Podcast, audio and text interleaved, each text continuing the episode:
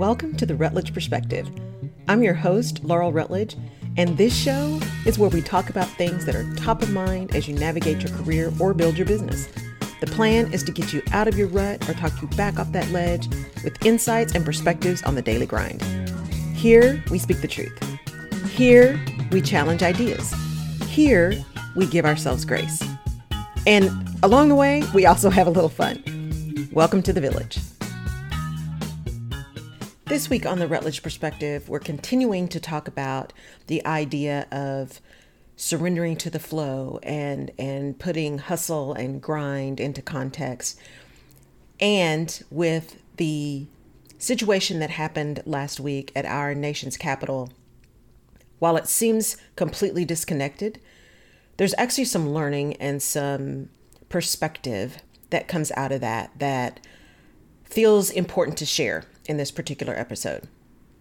And I'll start with a story because it's important to understand when we talk about flow and being in flow that we also have to continue to be aware of where we're flowing. And, and there's one thing to kind of surrender to the flow, and there's another to completely abdicate responsibility for where you're going.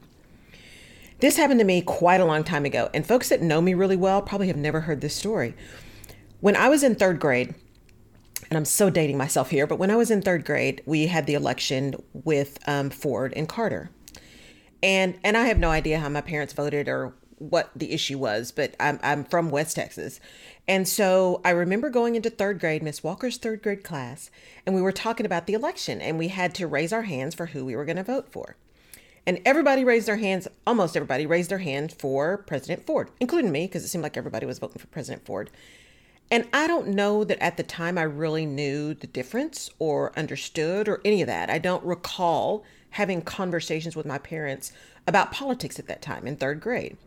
But, you know, kids hear things. So wherever that came from, for some reason, you know, I was like, we're voting for President Ford.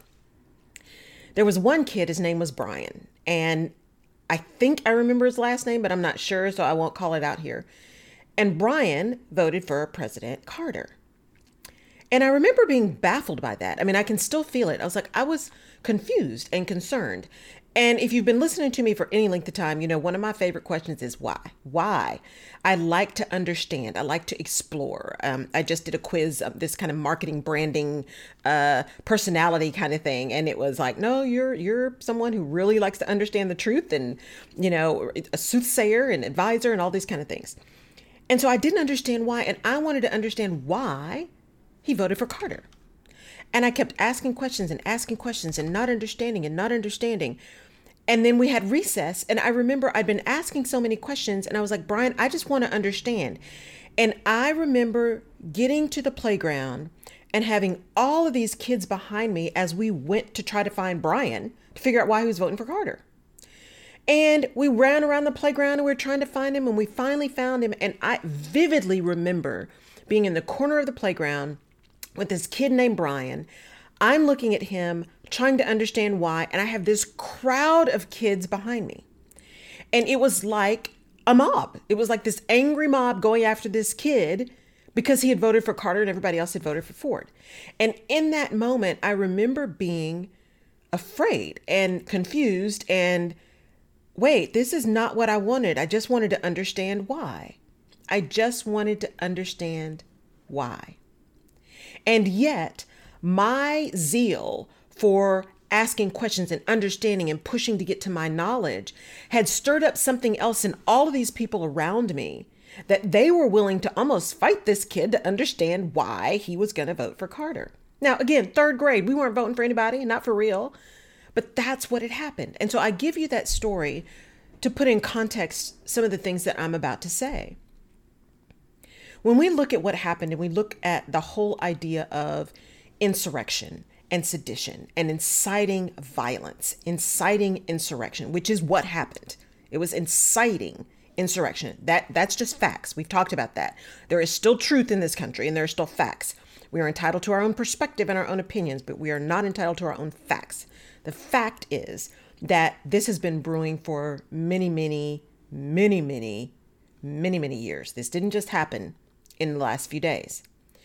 It didn't just happen actually in the last few years, although the rock was turned over, as I heard someone say, the rock was turned over and the seedy underbelly got a chance to come to light.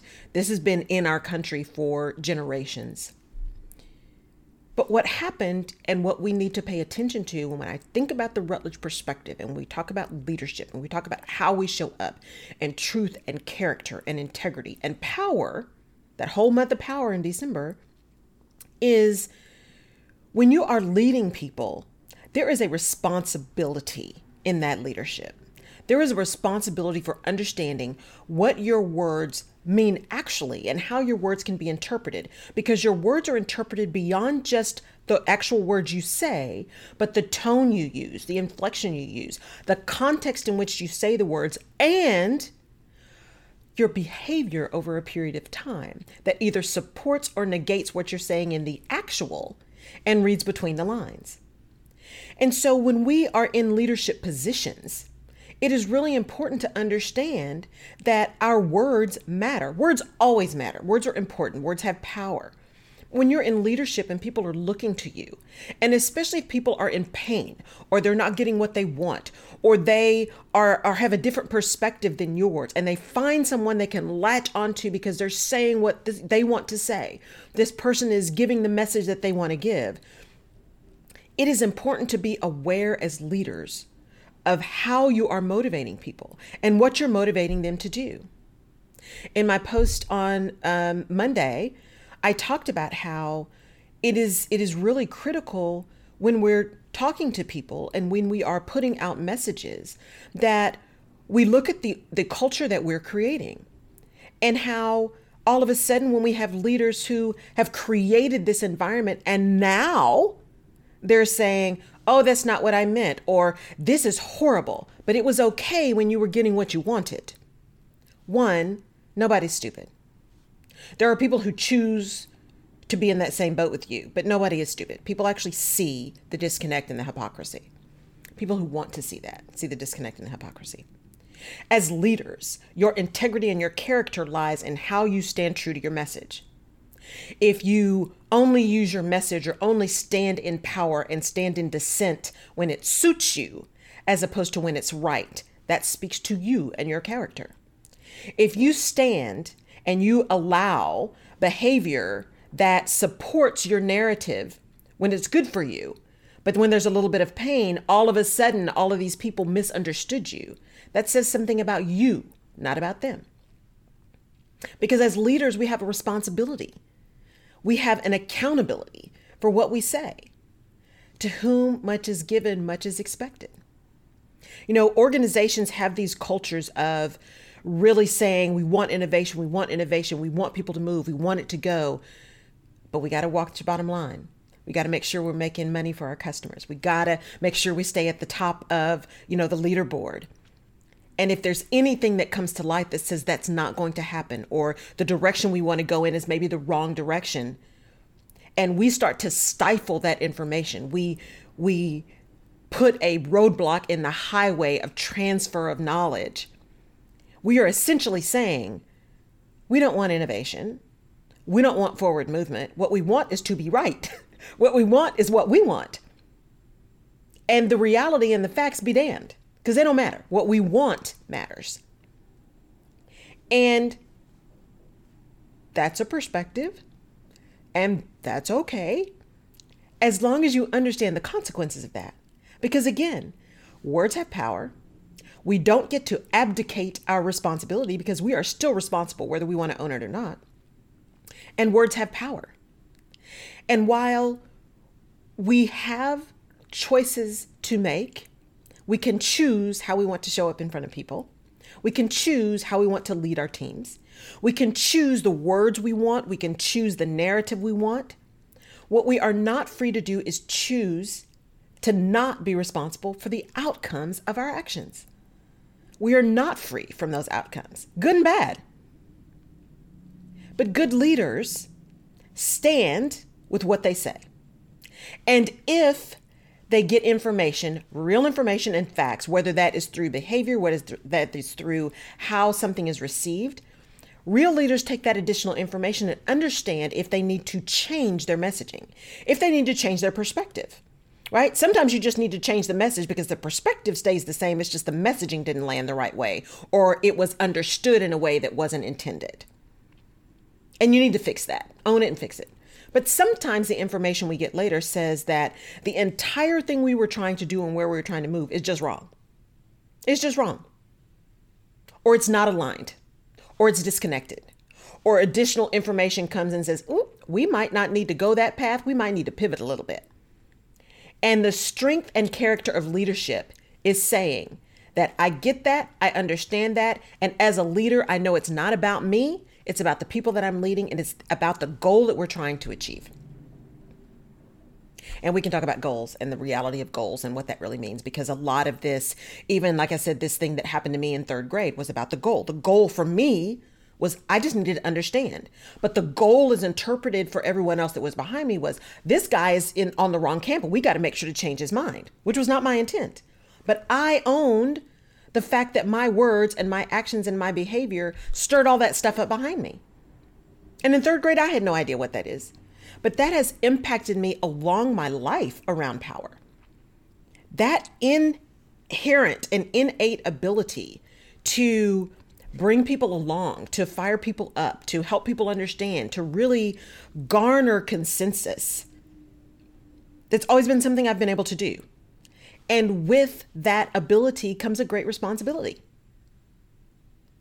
So, when we're talking about surrender to flow and staying in flow, and I am still surrendering to flow for 2021 because I like to be in control and I cannot control all the outcomes. I cannot control everything that happens on happens around me. I can only control my actions. And even being surrendering to flow, being in surrender to flow, it is incumbent upon me to understand where that flow is going. Is this flow that I'm moving into a flow towards a goal? Is it a flow towards forward movement? Or am I just flowing and whatever happens and I'm just not paying attention and then I'm just going to say, well, I'm in flow, I'm surrendering to flow? That's not what surrender to flow means. We are still responsible and accountable. We still need to be aware, we still need to be in action. And let's talk a little bit about surrender and that word surrender. Because I've got a couple more stories around that, and maybe I'll share those on the radio show and maybe put those in a video at another time. But surrendering to flow does not mean surrendering everything that you have. It does not mean standing back and throwing up your hands and saying, okay, I just give up. That is not the kind of surrender we need. Now more than ever, it is important for people to, yes, surrender to the flow, but to stand up to speak out and to speak the truth. Because it means nothing to have the freedom that we have if we also don't have the freedom to tell people things they don't want to hear. That's what speaking truth to power means. That's what it means to actually say, nope, you know, the emperor has no clothes. And he probably needs to go put some on. That's what that means. It means taking the time to say, that's just not right. And it is incumbent upon me to say that. Maybe I need to say that in private because you don't need to criticize in public, right? I was always taught you criticize in private, praise in public.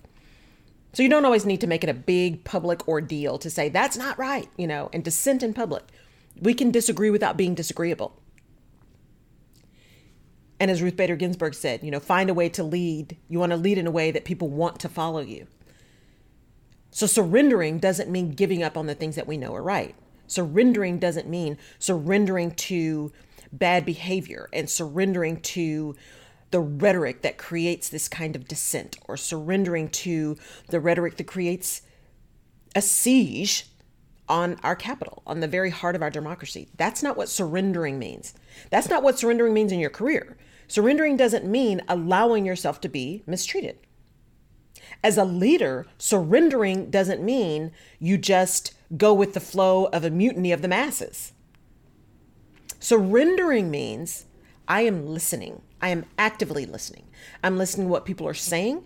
I'm listening to what people are not saying. I am paying attention to behavior. I am looking at where things are disconnected.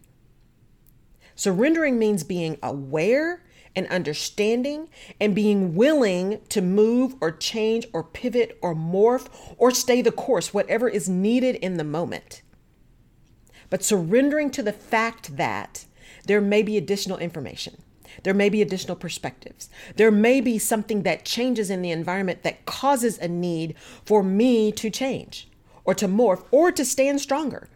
But if I fail to surrender to the fact that there are things outside of me that impact me and therefore impact those who I'm trying to lead or those with whom I'm trying to work, then I am not really leading. I'm just moving and I'm managing. And there's a difference.